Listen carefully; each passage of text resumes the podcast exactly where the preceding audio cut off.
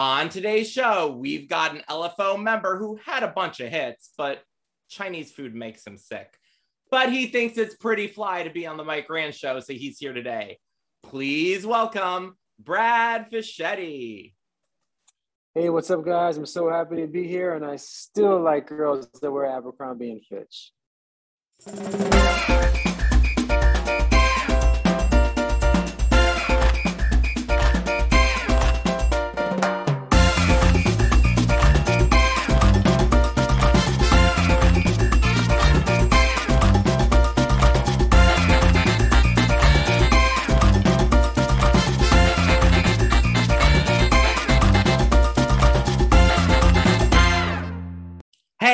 Everyone, welcome to the Mike Rand Show. And today's special guest is from the music group LFO. Please welcome Brad Fischetti. Hey Brad, how are you? Hey, what's up, Mike? How's it going, buddy? Good. Thank you so much for joining us here today. Thank you for uh, for asking me to join you today. We're gonna have so much fun, guys, going down memory lane. LFO, one of my favorite bands of all time. And the first thing I'm going to ask you, Brad, is you know, let's start from the beginning. Can you tell everybody how LFO was formed? LFO started in Boston in the early 90s. Started with Rich Cronin. He was a solo rapper, uh, blonde hair, blue eyed kid. They gave him the name The Light Funky One or LFO. He connected with another Boston based rapper a couple years later named, named Brian Gillis. And together they were the Light Funky Ones or LFO in the mid 90s, they had heard about what Lou Pearlman was doing down in Orlando. And I happened to be living in Orlando, uh, working with Lou.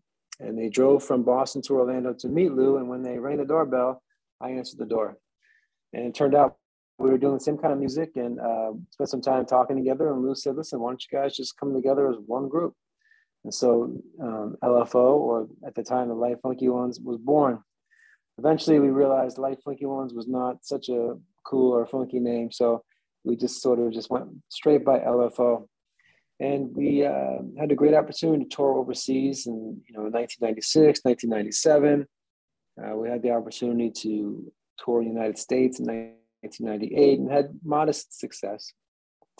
Um, towards the end of 98 into the beginning of 99, um, we, uh, we had sort of a, a difficult split. Uh, Rich and I um, split from from Brian, and um, shortly after that is when we met Devin, and Devin joined the group, and shortly after that is when we got signed to Clive Davis at Arista Records. You know, the whole story is a little, obviously, a lot more deep than I can explain in thirty seconds, but um, but that's that's a nutshell of how the iteration of LFO, you know, today uh, came together. Okay, awesome. And then obviously you worked with Clive Davis, who was a you know legend. He worked with Whitney Houston, so many great people. Um, what was it like the first time that you met Clive Davis? And I also want to know what was it like the first time you heard your song on the radio? And where do you remember where you were? Um, as far as hearing the song on the radio, uh, honestly, I, I don't remember. I probably started, you know, in Germany at some point when when we were doing some some work over there and had some modest success there. Um, but working with Clive Davis, what a, what a great opportunity, a great blessing that was. You know, like you mentioned, uh, perhaps the top music executive who ever lived. You know, and having a chance to sit with him and meet with him and having him mentor us was was a great opportunity. And um, we just really enjoyed the opportunity. And you know, it was certainly a little nerve wracking too. We were a little nervous being in the presence of such an important um, music mogul, but he always treated us with kindness and, and treated us uh, with respect. And so um, I'll always think back with fond memories of our days working with Clive. Yep. And it's so funny because your first uh, big hit here, Summer Girls, um, it got started by accident, correct? That was that not supposed to be the single that they originally wanted, the record label wanted to do? Yeah, that's true. You know, when uh, when we met with Clive, not the first time, but maybe the second or third time, we had Summer Girls already. And I was told Rich that we need to play it for Clive. And he's like, Rich was nervous. No, no, we shouldn't play it for him. And so we were in this big meeting. And finally I said, Hey, Clive, we got a song we want you to hear, you know? And so we played it for him, and he was he's like, "Oh, that's a good song. We'll put it on the album." And then Rich was so excited. He was like, "I'm gonna jump out this window right now. I'm so excited." And uh, what happened was uh, we were on a smaller label before that, and um, and the lady who, who ran that label, named Kelly, you know, unfortunately she she passed away. Um, God rest her soul, because she really worked so hard for LFO. She had sent uh, a couple copies out to some radio programmers, and um, a radio programmer, programmer in DC one one uh, summer day in 1999 was looking for a song to play and came across that. He listened to it, put it on the air, and it started getting good feedback. Meanwhile, a, a radio personality from Z100 in New York City was driving through DC, heard it, tracked it down, and Z100, which is about the biggest radio station in the world, um, devoted their entire morning show one Friday to Summer Girls. And then it just took off from there. It wasn't necessarily slated to be our first single. We're thankful that it was, because if it wasn't, our first single probably would have been sort of like a more prototypical boy band song, which as good as the song might have been, just really wasn't us. I don't know if it would have been, um, it would have translated well with us. Yeah, and Summer Girls was so different from the other songs that were out there at that time. It had that little element of rap in there, it had the pop in there. It was really a great song. And Summer Girls is actually one of the few songs that I can remember where I was the first time that I heard it. Um, I was just at work and I was actually listening to WBLI 106.1 in Long Island. Long Island, yeah. Long Island station. Um, even though I'm not in Long Island, I was listening to the Long Island station because they played good music. And I heard Summer Girls at work and I was like, wow, this is a really cool song. So that, you know, I, I just remember that. And it's very rare for me to remember where I was the first time I heard a song. Um, and back then, too, I mean, the music industry was so different. Like, you really, that's the way you heard things. You heard it through the radio. MTV was big TRL. There was no internet back then. Um, so Billboard magazine, I remember going to the Virgin Megastore in New York City and getting yeah. Billboard magazine, which cost six dollars, which was a lot of money at that time, people, and looking through the charts and stuff like that. So it, it, it was a lot of fun. And Summer Girls actually was one of the songs that when I would go on auditions, that was my main go-to song with Summer Girls because I love that song so much. Um, so I want to ask you what it was like with Summer Girls, the promotion for Summer Girls, the fans at TRL, the places that you toured. What was it like when that song came out? I guess it was uh, some semblance of pandemonium, right? Um, became a huge hit, number one selling song in the country for six weeks straight. And uh, people were interested in seeing us. So when we got go places, play shows, or do autograph signings, there's a lot of a lot of happy, anxious people there waiting for us. Yep, it, it, it was so much fun. Um, you know, that time TRL was so exciting. I wish, you know, we had those days back where you had all those crowds out there in Times Square, excited to see your favorite, you know, where your favorite music video was on the countdown. And LFO was definitely a fixture on TRL. How are you how were you guys involved in the writing process of that first album? Did you have much involvement in that first album or is it because yeah, it was, the, you know, with the record company it was a little different? The benefit of Summer Girls being a hit was that it gave us the opportunity to be more involved with the writing process. And so uh, we had the um, we had the blessing of Clive Davis to continue writing, which was a little odd for a new artist, especially in the sort of boy band genre. And so I'm thankful that uh, we had that opportunity because some of the greatest songs off both records were songs that we had a hand in writing. And so the follow-up single, Summer Girls, was Girl on TV, which is another song that came from us. We were working with some great producers, and the guys who did Summer Girls and on TV with these guys, Brad and Dow. And um, so yeah, we did have the opportunity to do that. Uh, we had some other songs on the record that were written by you know big, big writers and produced by big producers. But, but I think the songs that meant the most to us were the ones that we had a hand in creating. Yep, and my favorite, besides Summer Girls, obviously on that album, which I think every fan kind of wished we had a music video too, and was really released uh, properly was West Side Story.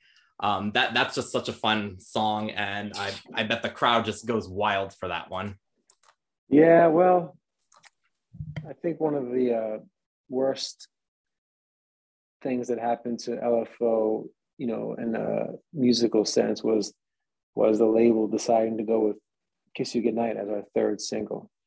We were against the idea. We thought West Side Story should be the third single. That was that was more in line with our other singles, but they wanted to sort of follow like the prototypical boy band route by releasing the ballad third, and um, it was a mistake. It didn't didn't do as well as the other songs, and it pretty much became the end of the album cycle at that point. So you're right though. West Side Story is uh, is a fan favorite, and was always one of our favorite songs to perform, and is, is definitely one of my favorites to uh, to perform when I'm working on keeping the uh, the legacy alive. And then you finally got to write a lot of your own material on the second album, Life is Good, which is a really great album. Can you tell us a little bit about that album? Yeah, Life is Good. We worked with some new producers on that, Brad and Dow again, but this this time we worked with the guy, some guys named Shep and Kenny, uh, who did Every Other Time and Life is Good, uh, which were really, really awesome songs. Um, yeah, we had a hand in pretty much every song on that record, which was which is important to us.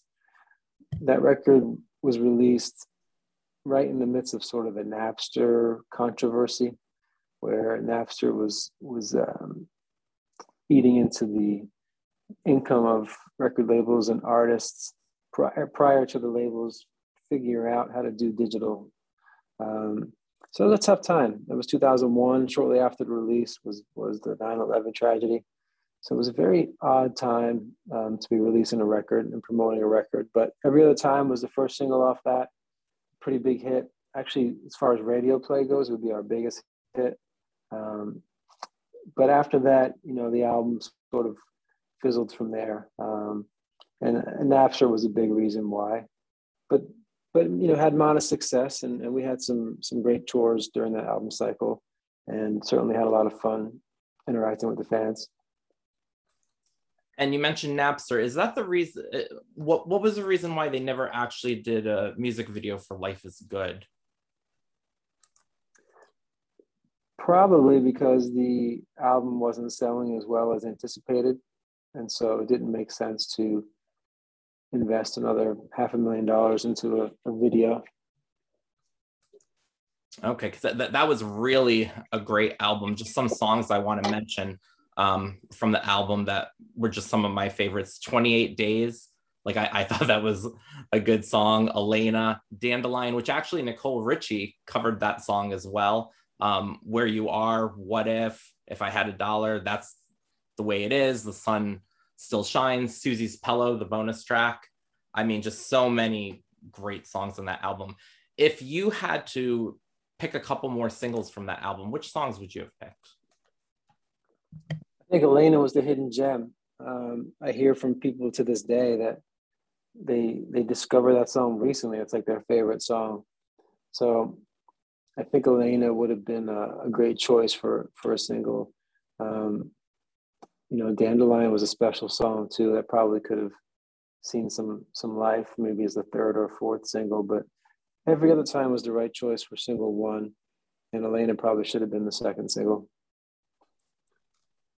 Okay. And of all your songs that you've recorded, if you had to pick a couple that are just your personal top faves, which one are they? Baby Mine. Yeah, that's my favorite out of all the songs we've done. Yeah, that definitely was a great one from the first album as well.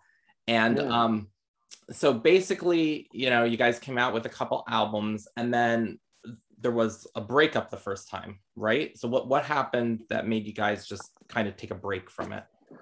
Yeah, 2002. I think at that point we'd been touring for a long time. We were kind of all ready for something different. Rich and Devin had aspirations to be solo artists, and um, the record label had basically said that the promotion for the album was done, and um, we had a couple choices. I think we had a tour that was going to be Britney Spears, and we had a possible tour of O Town overseas. But at that point, we just were kind of tired and we decided to take a break. You know, if I would have known then what I know now, then I said I would have said no. Let's continue to ride this for as long as as long as we can because you, you know you sort of think that you're going to be there forever, but it, it sort of ends uh, as quickly as it began. So we took a break in 2002. I started a record label called 111 Records, which I still run today through the Warner Music Group. Rich worked on a bunch of solo stuff. Devin worked on a bunch of solo stuff. And, um, you know, Rich did some TV, some acting. Devin spent a lot of time studying and just becoming a, a musical genius. And so we sort of went our separate ways. Okay. And then, um, unfortunately, in 2005, Rich got hit with some bad news um, that he actually developed leukemia. So, can you tell us what it was like when you heard that news? Yeah, it was 2005. I was walking on a street somewhere, and Rich's brother called me and, and told me that Rich had been diagnosed with leukemia. And I remember just uh, dropping to my knees, um, crying right there on the street.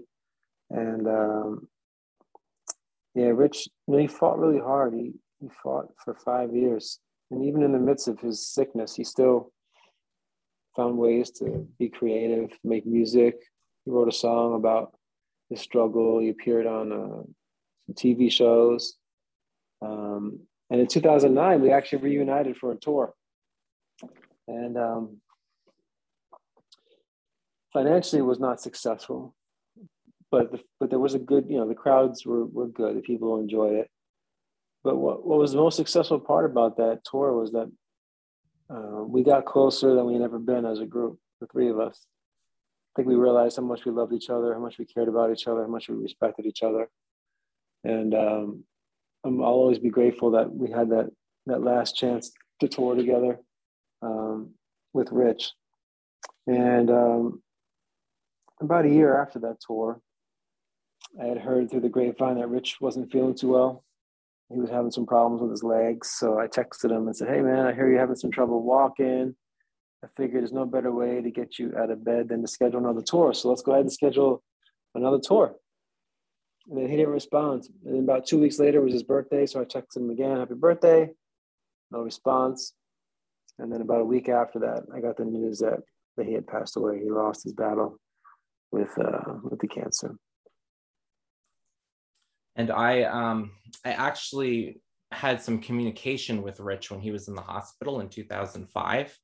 Um, I have here. I'm going to share with you. I actually sent him an email through Rich Cronin Music when he was he had his website, and basically I wrote him because I I guess the way that I found out was actually not through television. It was actually in an article through Entertainment Weekly is how I found out what was going on with Rich, and I actually wrote. Um, Dear Rich, I'm very sorry to hear the news and I hope you have a full and speedy recovery.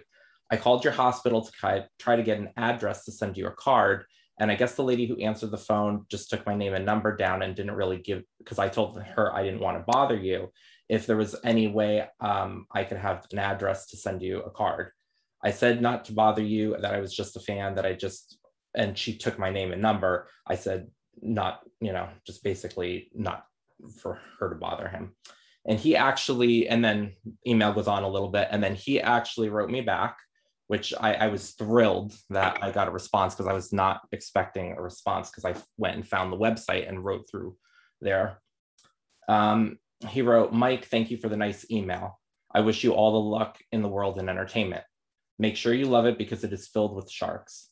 Please protect yourself legally and always be sure about any documents you sign. Surround yourself with good people and those who can really and truly trust. I can only ask that you pray for me and my family. I ask that you pray that this will go into remission. I will have a test tomorrow and see, and I am very scared.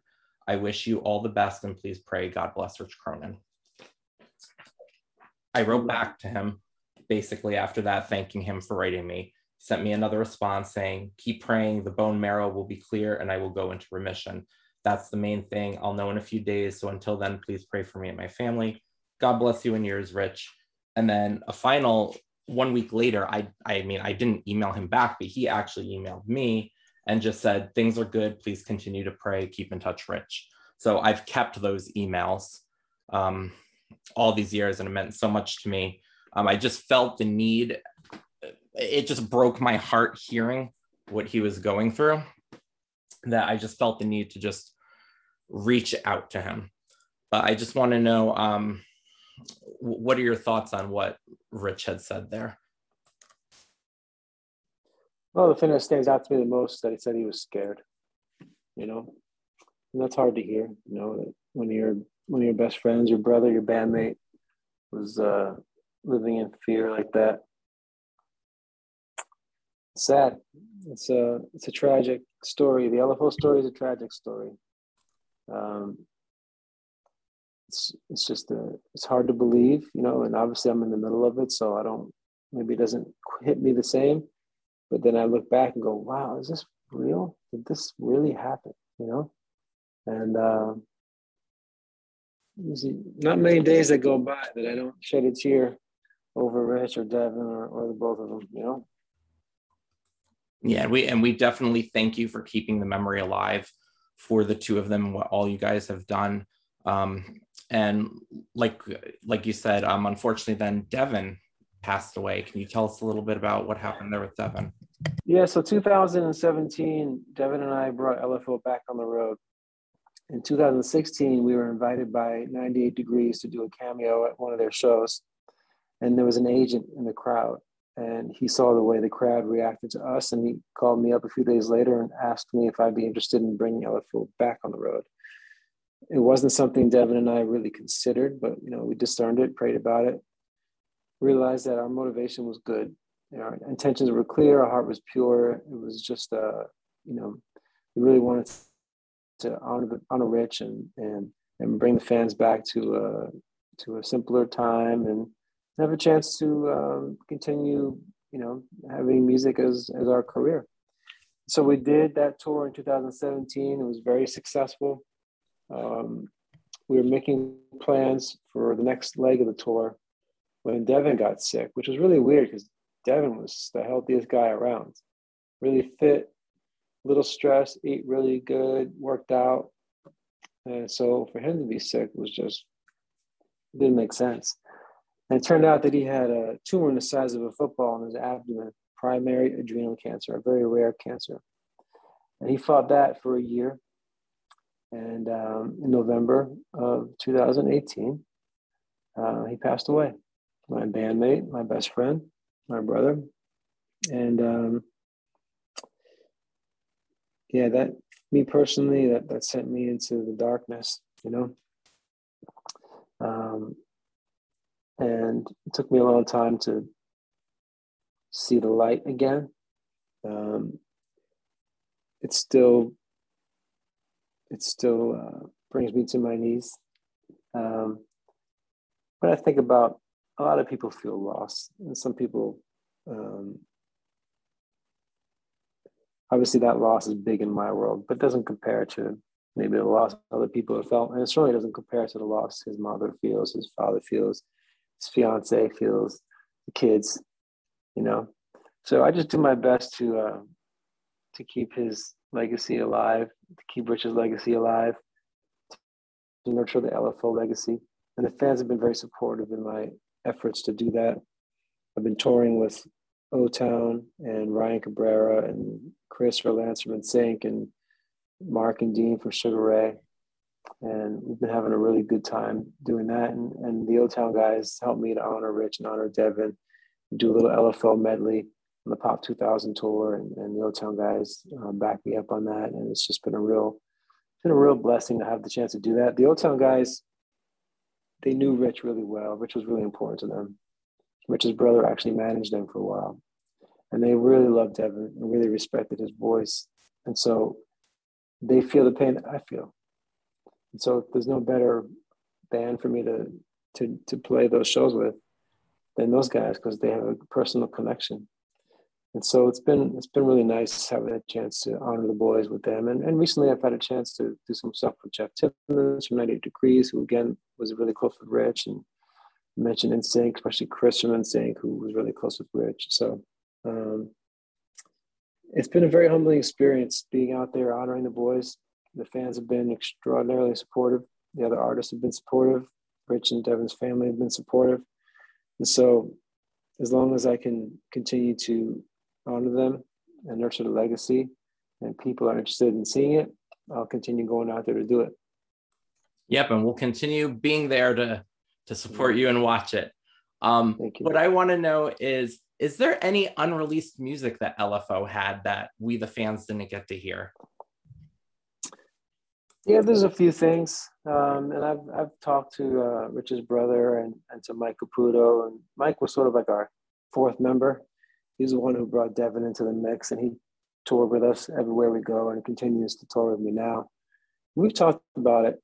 Um, at this point, I don't feel a strong pull to release new LFO music. Um, but that doesn't mean it wouldn't happen someday in the future. But at this moment, I don't really feel the pull to do that.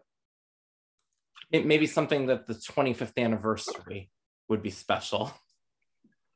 I I, I was thinking, did you ever did you ever think of um, maybe like a remix album with like some of the songs, just giving it a new spin? No.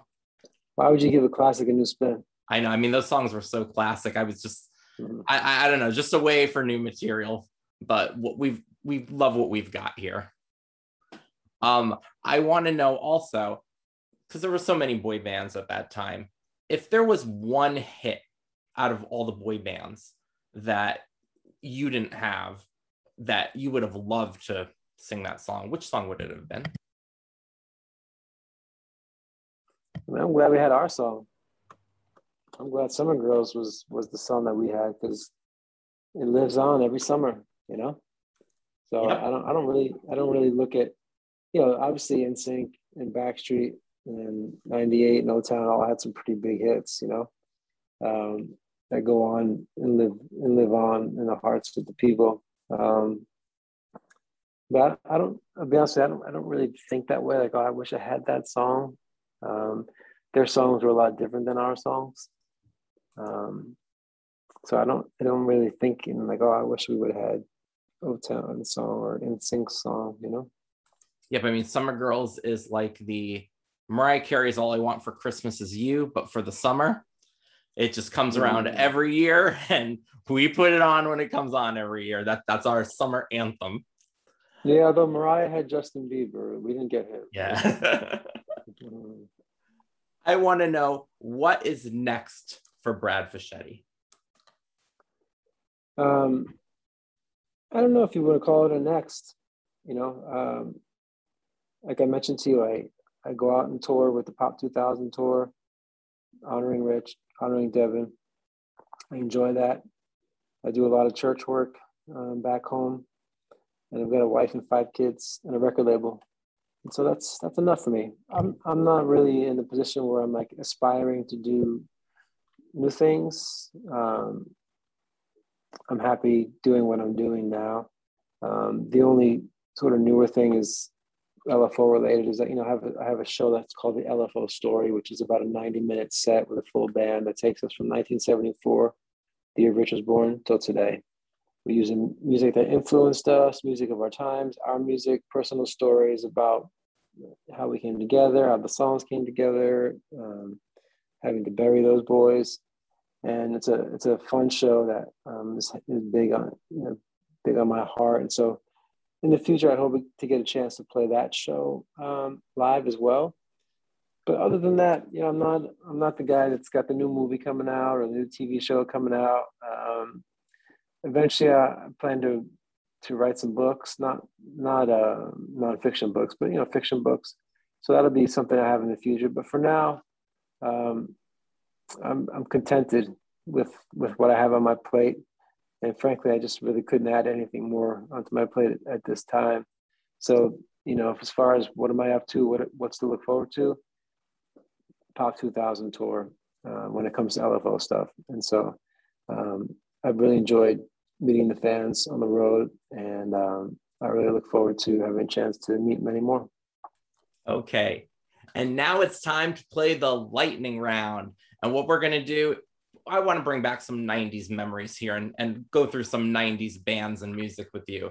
So I'm going to name you two people and you just tell me which one you prefer. Now, if you want to do a tie, you can do I'm allowing you to do a tie, Brad. I'm putting I normally don't do ties, but I'm going to do that for you today. All right. Okay. Well, we got to do the greatest debate of all time. Backstreet or NSYNC? Tie. Okay. Britney Spears or Christina Aguilera? Britney Spears. Jessica Simpson or Mandy Moore? Tie. TLC or Salt-N-Pepa? TLC. Kid Rock or Limp Bizkit? Kid Rock. Eminem or Dr. Dre? Uh, Dr. Dre. 98 Degrees or Five? 98 Degrees. Spice Girls or All Saints? Spice Girls. Destiny's Child or En Vogue? Destiny's Child. Good Charlotte or Blink 182? Blink. My boy Mark Hoppus, who recently beat the cancer. Madonna or Janet Jackson? Madonna. Natalie Merchant or 10,000 Maniacs? It's kind of one and the same, right? 10,000 Yeah. Maniacs. Ace of Base or The Real McCoy? Ace of Base. Mariah Carey or Whitney Houston? Oh, boy. Whitney Houston. O Town or C Note? O Town. Jennifer Lopez or Ricky Martin? Jennifer Lopez. And then if you had to pick the greatest song between these three, Baby One More Time, I Want It That Way, or Bye Bye Bye, who would you pick Well, what do you mean by greatest song? To define that era? If you could pick one to be like the top tier, your top TRL song. I mean, not my favorite necessarily, but the song that probably best defines that era era would be "Hit Me, Baby, One More Time." Okay. And then just for fun, Shooby Doo Up and Scooby Snacks or Cherry Bubblicious and Cocoa Pop? Um, I'll go with Scooby Snacks. Okay. Thank you so much for joining us here today, Brad. I had a blast. What would you like to Thank you say for to inviting me. You're welcome. What would you like to say to all the fans watching today? To the fans watching today, I just say thank you for your support. Remember Rich, remember Devin. If you are a prayer, pray for them. If you're a viber, fill the heavens with your good thoughts in memory of them and their families. And uh, I wish you peace and God's blessings. And how can anybody keep up with you on social media? Our social media is at the real LFO, and then you can find mine um, just Brad Fischetti. Okay, once again, thank you so much for joining us here today. And thank you guys for watching, and we'll talk to you all soon. Bye, everybody. Peace.